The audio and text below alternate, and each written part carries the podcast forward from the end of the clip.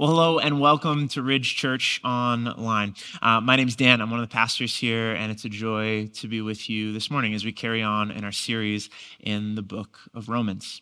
Now, in the early nineteen hundreds, around nineteen ten, there's a story that's been told a lot uh, about the newspaper in the city of London in England, um, putting out this question and asking a number of famous authors and theologians and, and influencers of that day to answer this question: what is wrong with the world? And no matter who you are, you've asked versions of that question. Whether it's been when you've watched the news and seen the tragedies that happen around our world, whether from natural disasters or man-made chaos, whether it's looking at issues in your workplace or your family or your city that you live in, you've asked the question, what is going on? What is wrong with the world? How could things be so broken? Why don't things seem to be getting better? For all our technology, for all our advancements, for all our so-called progressiveness, things still seem bad. And each one of us has different answers, right? Well, if this political party was in power, or if this political party wasn't. Well, if the people down the street would change. Well, if the church could just get this figured out. Well, if people wouldn't do this thing that I wish that they wouldn't do. If we could just get rid of, fill in the blank with whatever it is that you personally dislike. And so the paper in the nineteen tens sends out potentially this letter to all these people, asking them to respond to this question: what is wrong with the world? And G K Chesterton, a theologian and a Christian writer, as the story goes, wrote back with a very simple letter. He said this: "Dear sir, I am, yours sincerely, G K Chesterton."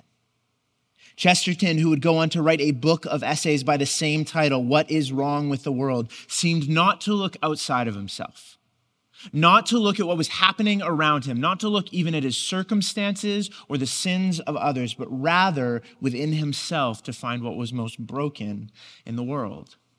Or as modern American poet puts it, "Hi, it's me, I'm the problem, it's me." That's Taylor Swift, if you're not familiar.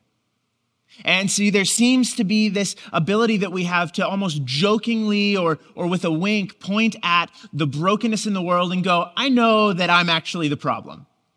I know that I actually bring some of the issues to the table. And, and on the surface level, most of us can laugh at this kind of self-deprecation, right? But even for those of us who follow Jesus, even for those of us who would read statements like this and agree with them on a theological level, I realize that what is most broken in the world is me and my sin. It doesn't often play itself out that way when we actually engage.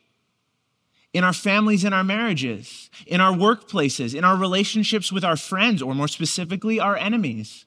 How often do we actually approach the issues in our life with the understanding or the thought process that I potentially, or maybe even likely, am the problem? What is wrong with the world, what is wrong with my life isn't out there, but in here. And as we carry on in this series that we've been walking through called Sin, we're looking at the first three chapters of Romans and its impact on the world. How has sin impacted the world? And what we're going to see is what Paul has kind of started with is an introduction to this idea that he wants to paint the picture of what God has done in the world. We're going to see him begin his explanation of the gospel, but what he's going to do is offend us and push our buttons and make us feel really uncomfortable.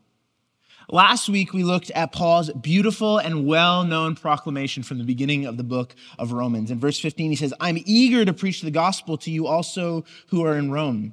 For I am not ashamed of the gospel," Paul writes, "for it is the power of God for salvation to everyone who believes, to the Jew first and also to the Greek. For the righteousness of God is revealed from faith for faith. As it is written, the righteous shall live by faith." So Paul's um, immediate desire, his goal, is to tee up what he's going to talk about, which is really, really simple: the gospel. What the book of Romans is, particularly the first half of it, is a breakdown and almost a court legal style exposition to talk about what the gospel is all about, which begs the question, why would Paul feel the need to make that statement? I am not ashamed of the gospel, he says, because he knows that what he is about to say is going to cut us like a knife against the grain of everything that makes us feel secure and safe. He's going to write things in the next number of chapters and verses that to our modern Western minds in particular seem unloving and unkind and harsh and mean and downright angry. But Paul is not seeking to cut us as an attacker or a thief, but much like a good surgeon, Paul is digging into our bodies for the sake of our own good. What he is going to do is show us that there is something broken, there is something sick within us that requires surgery. We'd expect Paul's introduction to his gospel to be one that's cozy and nice and inoffensive, but like a good doctor, Paul is not content today, content to say it'll probably be fine. Can you imagine you went to the doctor and you sat down with him and you had done some tests and something wasn't feeling quite right and something wasn't going well, and the doctor goes, ah, you'll probably be fine. It's probably going to be okay. Don't worry about it. Don't think about it. Try to just ignore what's not working, ignore what's broken, ignore what feels sick, and hopefully it goes away in a few days. No, Paul is not content. He's a good doctor who wants to diagnose the problem. So how does Paul begin to talk about the gospel? Here's what he says in Romans one, verse eighteen.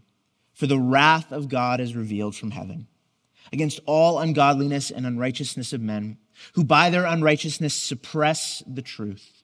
For what can be known about God is plain to them, because God has shown it to them. For his invisible attributes, namely his eternal power and divine nature, have been clearly perceived ever since the creation of the world in things that have been made. So they are without excuse. For although they knew God, they did not honor him as God or give thanks to him, but they became futile in their thinking, and their foolish hearts were darkened. Claiming to be wise, they became fools. They exchanged the glory of the immortal God for images resembling mortal man and birds and animals and creeping things.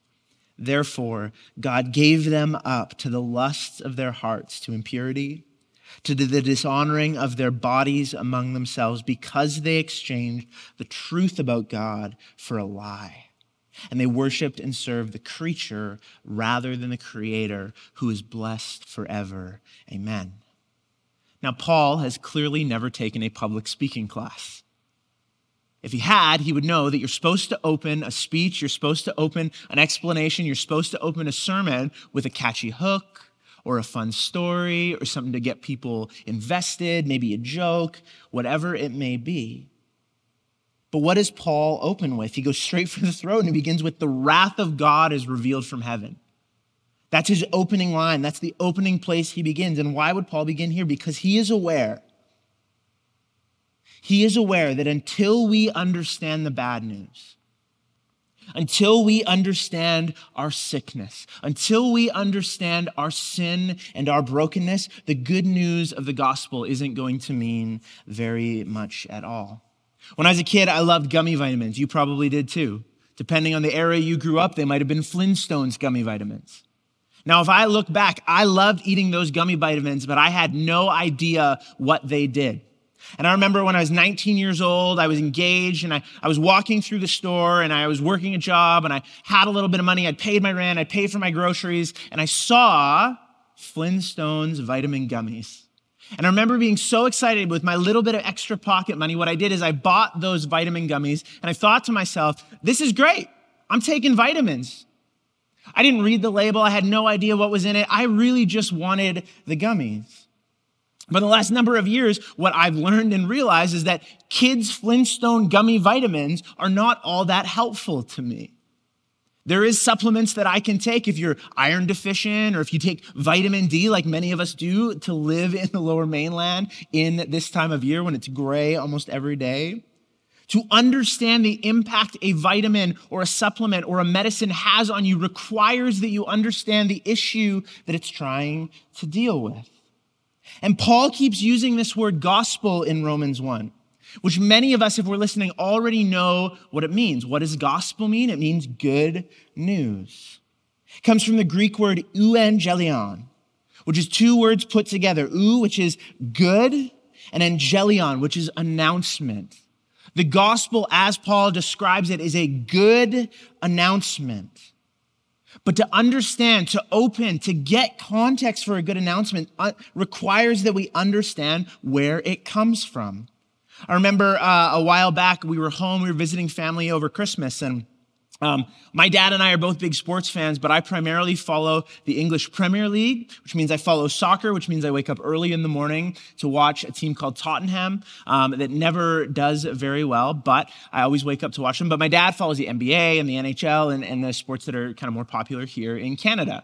And we were there over Christmas, and my team had a game against the top team in the league, and they were battling for a spot in the Champions League, and it was this very, very important game. And towards the end of the game, my team was down by one. And I was sitting watching the game quietly, and, and at one point, my team scores to tie the game, and there's this eruption I have because I'm so excited because this is the moment. This is the excitement. I cannot believe my team has made the comeback against a team they had no right to even be in conversation with. And I remember my dad being confused. What's going on? It's nine a.m. I don't get it. He just scored a goal. I watch the N B A. People score buckets the whole game long.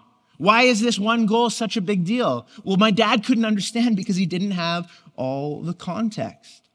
And the reason Paul begins with the bad news is he wants us to understand the context. He wants us to understand what the good news is. So he has to begin with the bad. And he starts with this, the wrath of God.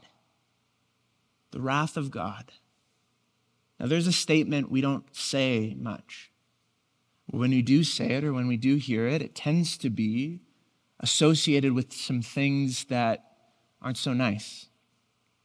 And now, now when you think about the word wrath, what actually comes into your mind? Depending on how you grew up, depending on the nature of your family of origin, depending on what your experience in life has been, maybe you have a very clear picture of wrath. Maybe it was a parent who would fly off the handle when you made a mistake. Maybe it's a boss who even to this day, you're scared to be around because you don't know what that wrath will be if you didn't do your job properly. Maybe it's a coach. Maybe it's even a spouse and there's been issues in your marriage. Maybe you have a picture of wrath in your mind. Then when I say that God has a wrath, we start to place our understanding of wrath onto God. We start to take our understanding of anger and wrath and judgment and we place it on God. And we start to look at verses like these and sections of the Bible like these and start to say, God seems really angry. Why is he so grumpy? Why is he so moody? Why does it seem like God could fly off the handle and just destroy people if they don't do it right? But as theologian John Stott points out in his commentary on this passage, the wrath of God is totally different from human anger. It does not mean that God loses his temper or flies into a rage or is malicious or spiteful or vindictive. The alternative to wrath is not love, but neutrality. God is not neutral towards evil. God's wrath is his holy hostility towards evil. It is his refusal to condone or come to terms with and his just judgment upon it. You need to understand today, God's wrath is not like ours. God's wrath flows out of God's character, which is one of holiness and perfection and goodness and kindness. God's wrath does not come when God gets moody. God's wrath comes upon evil because God cares about justice. And so that leads us, and it leads Paul in this passage to ask the question, why does God have wrath? Well, he gives four reasons through the first few verses. First of all, Paul points to God has wrath because we have suppressed the truth. Verse eighteen, he says, "For the wrath of God is revealed from heaven against all ungodliness and all unrighteousness of men who by their righteousness suppress the truth." Now, even if you don't personally use this language, you know what suppression of the truth looks like, right? It's the understanding of the way things are of the truth of a matter, of the reality of something, and then the conscious decision to ignore it. It is the abandonment of what is right, not based on logic, but on emotion. This doesn't feel right, so I'm going to abandon what I know is true. It is lying in order to get what we want. It is hiding in order to protect our insecurities. It is suppressing the truth, Paul says, that is the beginning of the breakdown of our lives. Why? Because God is the central truth of the universe. How does God's word begin? Genesis one one. In the beginning, God. Before all things, God. Before all was created, before there was you or me or society, God. God is preeminent. He has always existed and always will exist. In the beginning, God created. And if God made it, he owns it.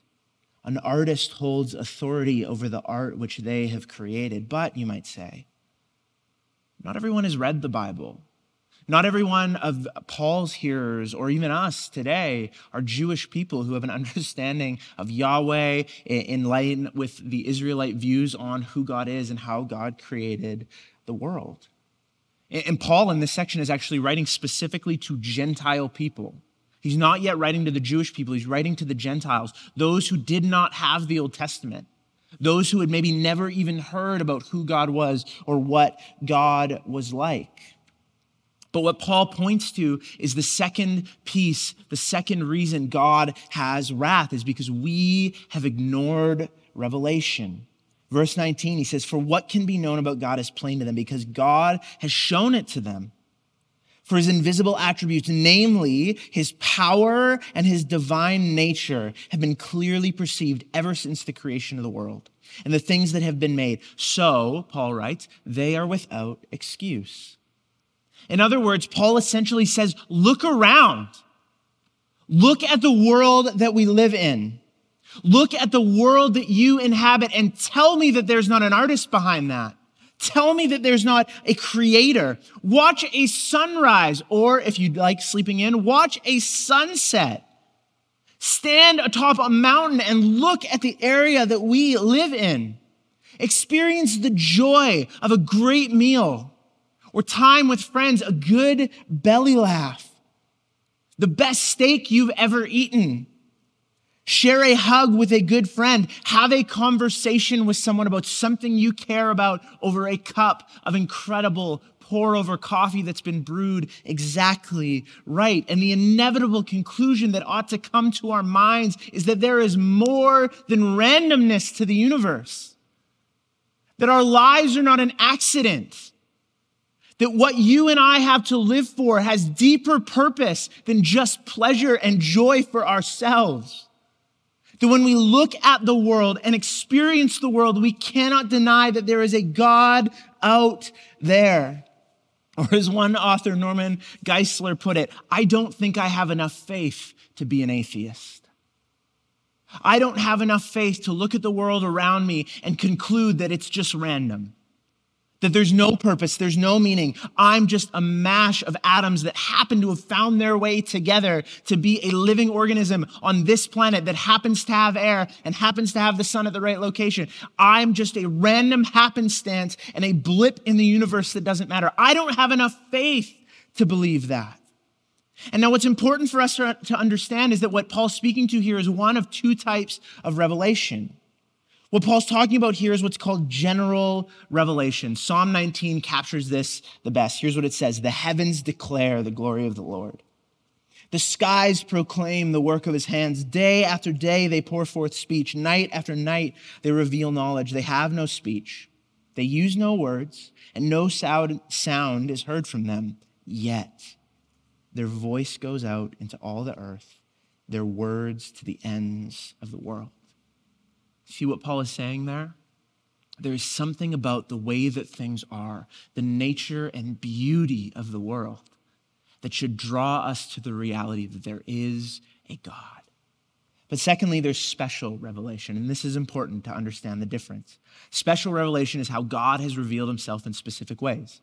We consider the word of God to be a piece of his special revelation. The primary thing we believe to be the special revelation of God is Jesus himself.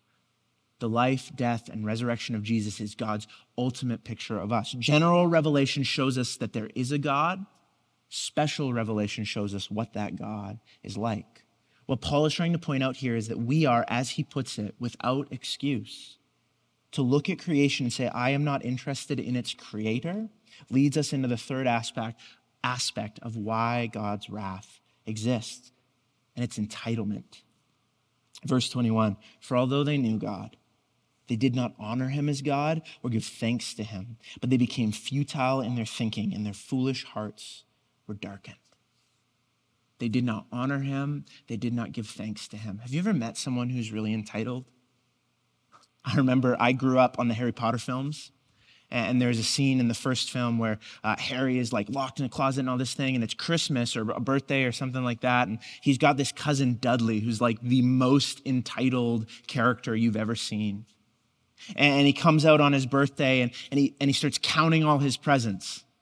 And I can remember the line where he gets upset and he says, how many presents are there? And his dad says, oh, there's thirty-six. I counted them myself. And his response to thirty-six gifts that have been given to him is to look at his dad and say, thirty-six? Last year there were thirty-seven. What are you doing only giving me thirty-six gifts? I had thirty-seven last year. And the dad panics and wants to go buy him another gift. And it's all this thing. It's this entitlement. And see, the ultimate offense of our sin is not simply that we were bad. It is that we have begun to take advantage of what's been created, not by us. See, in Genesis, God created Adam and Eve to partner with him, to participate in the creation project by creating culture, by being fruitful and multiplying, to rule over creation, to care for the garden. What was their sin? They began to think it was their own. We don't need God. We don't want him as a partner. We will take care of this on our own. I don't want you, God. I just want your stuff. I'll take creation, and I'll take the beauty of the world, and I'll take breath in my lungs and relationships with other human beings and the gift that life itself is. I want that, but leave me alone. Like the prodigal son in Luke fifteen, who says to his father, give me my inheritance that I may go, essentially wishing him dead. We want what God has to offer us, but not God himself. And that leads us to the fourth and final kind of piece of why God has wrath. We have exchanged the truth for a lie. Verse twenty-two, claiming to be wise, they became fools, and they exchanged the glory of the immortal God for images resembling mortal man, and birds and animals and creeping things. Therefore, God gave them up in the lusts of their hearts to impurity, to the dishonoring of their bodies among themselves, because they exchanged the truth about God for a lie and worshiped and served the creature rather than the creator, who is blessed forever. And so just like Adam and Eve, tricked by the thought of being without need for God, wondering if perhaps we're better off on our own, maybe God is holding out on us, we claim that we are wise and we can handle it ourselves. But Paul says, no, we're simply acting like fools. Paul points to the irony that the very things that God has created, that have been created for us to partner with him in ruling over, have become the very things that we worship. The things that have become, or the things that are created have become what we worship as if they were the creator, whether that's a golden calf or an ancient deity or an iPhone or a MacBook or a four-bedroom house with a walk-in closet and an ensuite and a backyard for the kids to play, a number mark in our bank account, or a certain number of followers on social media. Here's my question for you today. What lies are you believing? Where have you exchanged truth for a lie? Lies like, I can handle it myself. I don't need God. Lies like, I can keep my sin a secret. Nobody has to know. I'll handle it on my own. Lies like, I don't need anyone else. I'm fine by myself. Lies like, I'll never be loved if they really knew what I was struggling with. See, our invitation is to stop exchanging the truth for lies. Why? Because God loves us. And when we love someone, we want them to understand the truth, even if that truth is painful. As Brené Brown puts it, clarity is kindness, even when it hurts. Even if it's hard to hear, we need the truth, because the wrath of God revealed is not from a lack of love, but actually out of God's love. And the second part of Paul's breakdown moves from the why of God's wrath into what that wrath looks like.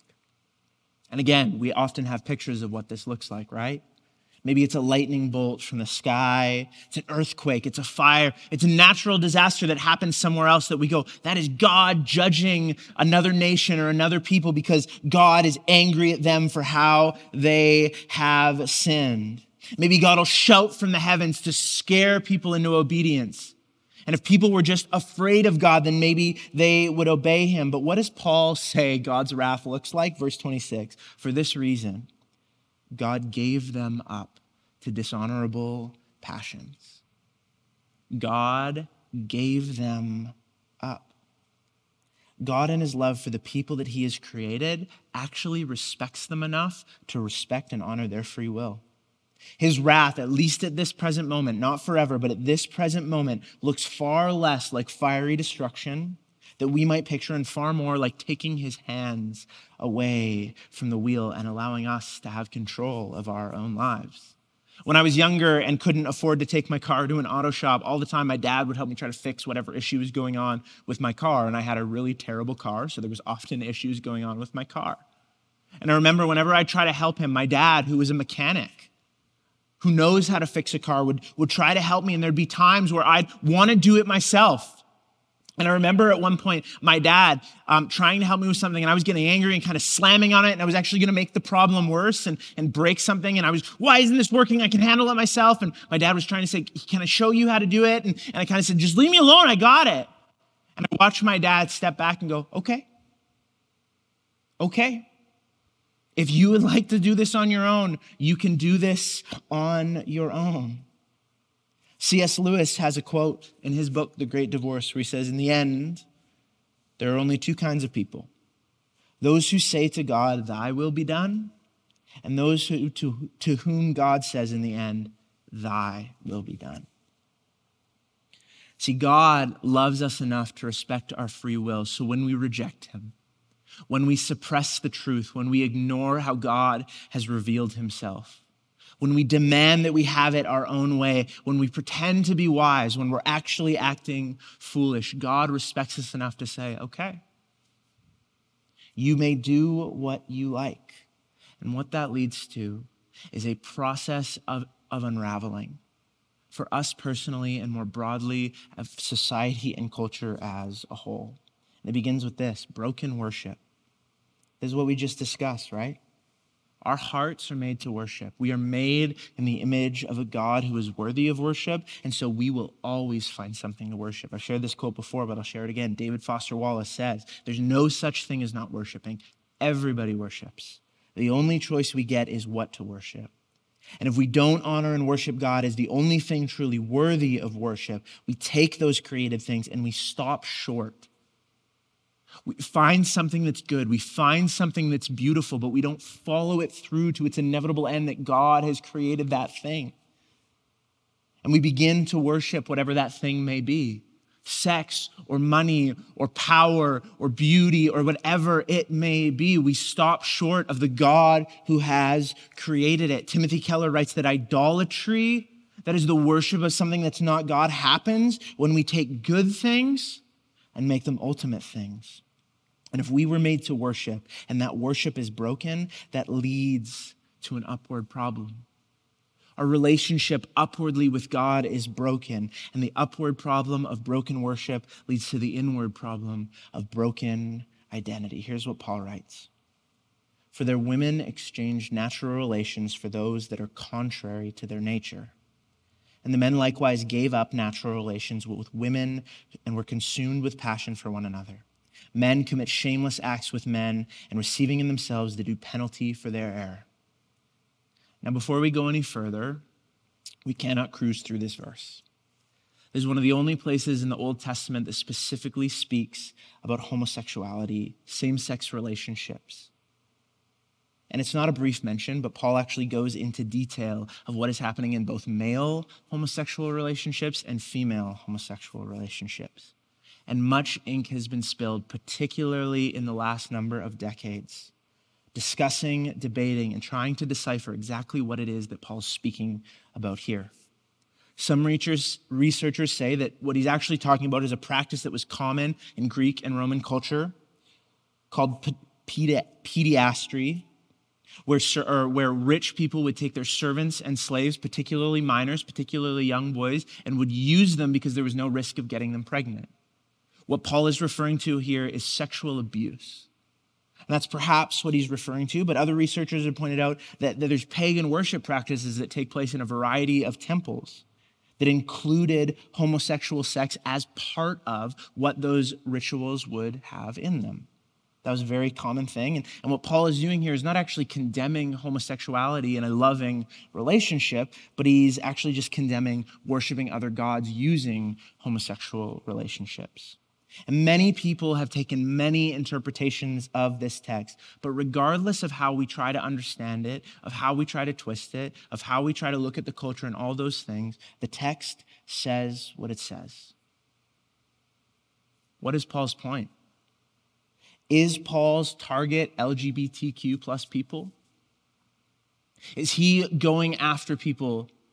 Is he declaring that homosexuality outside of a male and a female in a heterosexual covenant marriage, that that's the sin that's above all other sins?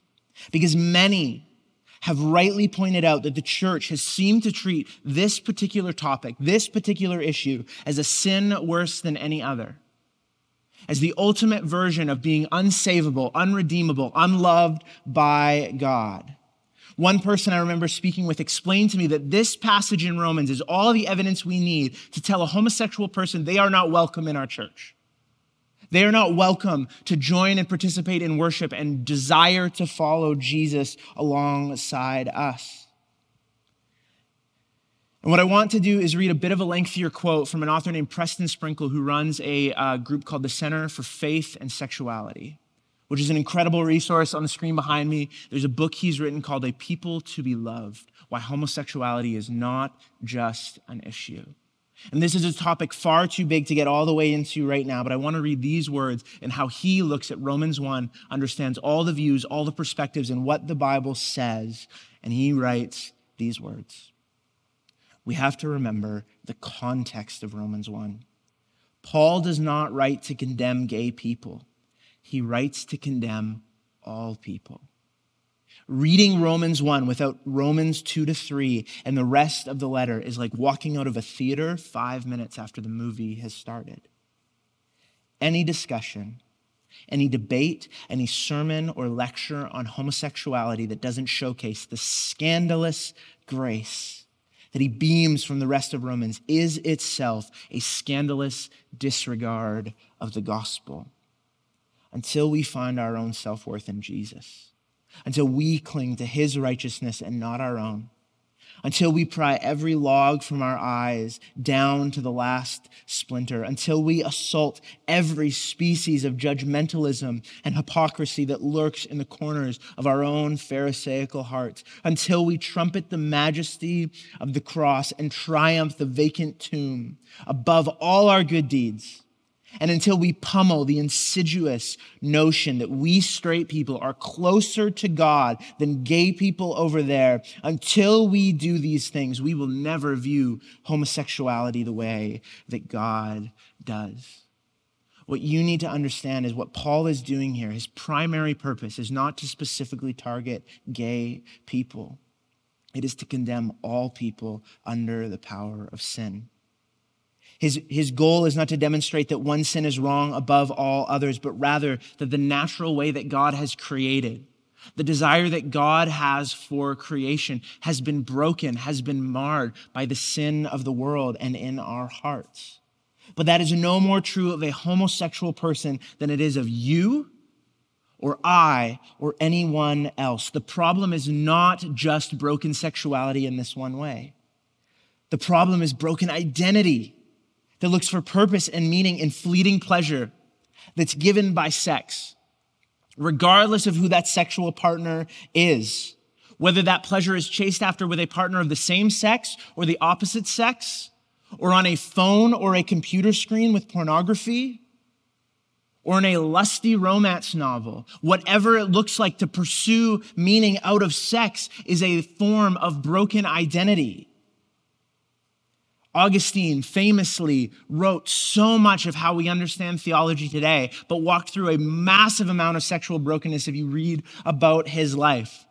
He famously quipped in a prayer talking about his sexual sin, "Lord, give me chastity and temperance, but not yet." Later on, he would go on to write this, "My sin was this, that I looked for pleasure and beauty and truth, not in him, but in myself and in his other creatures. And the search led me instead to pain and confusion and error." We cannot find the ultimate ends of pleasure, beauty, and truth in ourselves or in anyone else, sexually or otherwise. And so our call today is not to fight and argue and bicker about what should be legal and who should be allowed to attend church and who God loves and what sin is worse than other sin. Our wrath is unhelpful and unnecessary. Leave that to God. Your wrath, your anger, your judgment, your making sure that your stance is known is not changing anyone's heart. God does not need you to be his security guard. That is why Paul carries on to show us that while it's sexuality that he specifically uses to flesh out this point, none of us are exempt from the next reality of a brokenness in sin and our identity creates in us, and that's a broken life. Verse twenty-eight, because they did not think it was worthwhile to acknowledge God, God has delivered them over or gave them up to a corrupt mind so that they do not do what is right. They're filled with unrighteousness, with evil, with greed, with wickedness. They're full of envy, murder, quarrels, deceit, malice. They are gossips, slanderers, God-haters, arrogant, proud, boastful, inventors or creators of evil, disobedience to parents, senseless, untrustworthy, unloving, unmerciful, although they know God's just sentence, that those who practice such things should be condemned to death, that they deserve to die. They not only do them, but they applaud others who practice them. See, it's easy for us to take a Romans one type passage and go, their sin over there, that's the problem. What's wrong with the world? Somebody who sins in a different way than I do. It's easy to get behind Paul's words in verses twenty-six and twenty-seven and exer- ignore the way he calls each one of us out in verses twenty-eight and twenty-nine. But the reality is that broken worship and broken identity will always lead to a broken life, no matter who you are or what that broken life might look like. The upward and inward issue will always lead to outward issues. It will impact our relationship not only with God, but with others. Greed. What's your relationship with money like? Envy. When was the last time you visited a friend's house and were jealous of what they had? Were jealous of the size of their home? Were jealous of the vacation they told you about taking? Murder. You go, oh, no, I've never murdered anyone. When was the last time you hated someone? Jesus says you've murdered them in your heart. Strife. Wouldn't it be nice if there was no strife in the world? But each one of us knows what that's like. Gossip. There's a sin none of us really care to deal with. I've yet to have many people come to me and say, I'm really struggling with the sin of gossip. Lots of people come and they confess sexual sin or confess what they're struggling with or doubts or this or that. Not many people are, are coming by my office or want to grab coffee and say, I struggle with gossip, arrogance, and violence, not only in action, but in tone, in the way that we speak about people. Proud and boastful. And then Paul gets even more vague. He says things like untrustworthy, unloving, unmerciful. There's no one who hasn't been like that. There's no one who hasn't had a bad day or forgot to eat lunch or got a bad sleep and hasn't been untrustworthy, unloving, and unmerciful. If you're wondering what's wrong with the world, here's the bad news. It's not out there. It's you. It's me. It's not somebody else's fault, it's ours. C S Lewis quips, we laugh at honor, and then we are shocked to find traitors in our midst. Paul says we don't just do these things, we applaud and we wink and we stop caring about others who do. We treat sin as minor. We wink at it, we pretend like it doesn't really matter. We view sin through our own lens and we get really good at spotting other people's issues and ignoring our own. And when we suppress the truth and act as if God is either non-existent or so far off that he doesn't really care about what I'm doing, things fall apart. Broken worship leads to broken identity, leads to a broken life. Our issues upward will always create issues inward, will always create issues outward. But here's the hope. Here's the hope of the book of Romans. This is just the first five minutes of the movie. This is just the starting point. This is the bad news that paves the way for the good news of the gospel. Paul at the beginning of Romans writes, I am not ashamed of the gospel. Why? Not because of God's wrath, not because of God's anger, not because of how broken the world is. Why is Paul not ashamed of the gospel? For, he writes, it is the power of God for salvation to everyone who believes. This passage that we've looked at today is not a happy one. It's heavy, it's hard to hear, and it hurts us. But here's the reality that you and I can put our hope in today. If sin is our sickness, Christ is our cure. That is what the gospel is about. That there is deeply bad news. We are sick. We are in desperate need of a savior. But the hope today, my friends, whether for the first time or whether remembering for the millionth time, is that the brokenness and the sickness in your soul,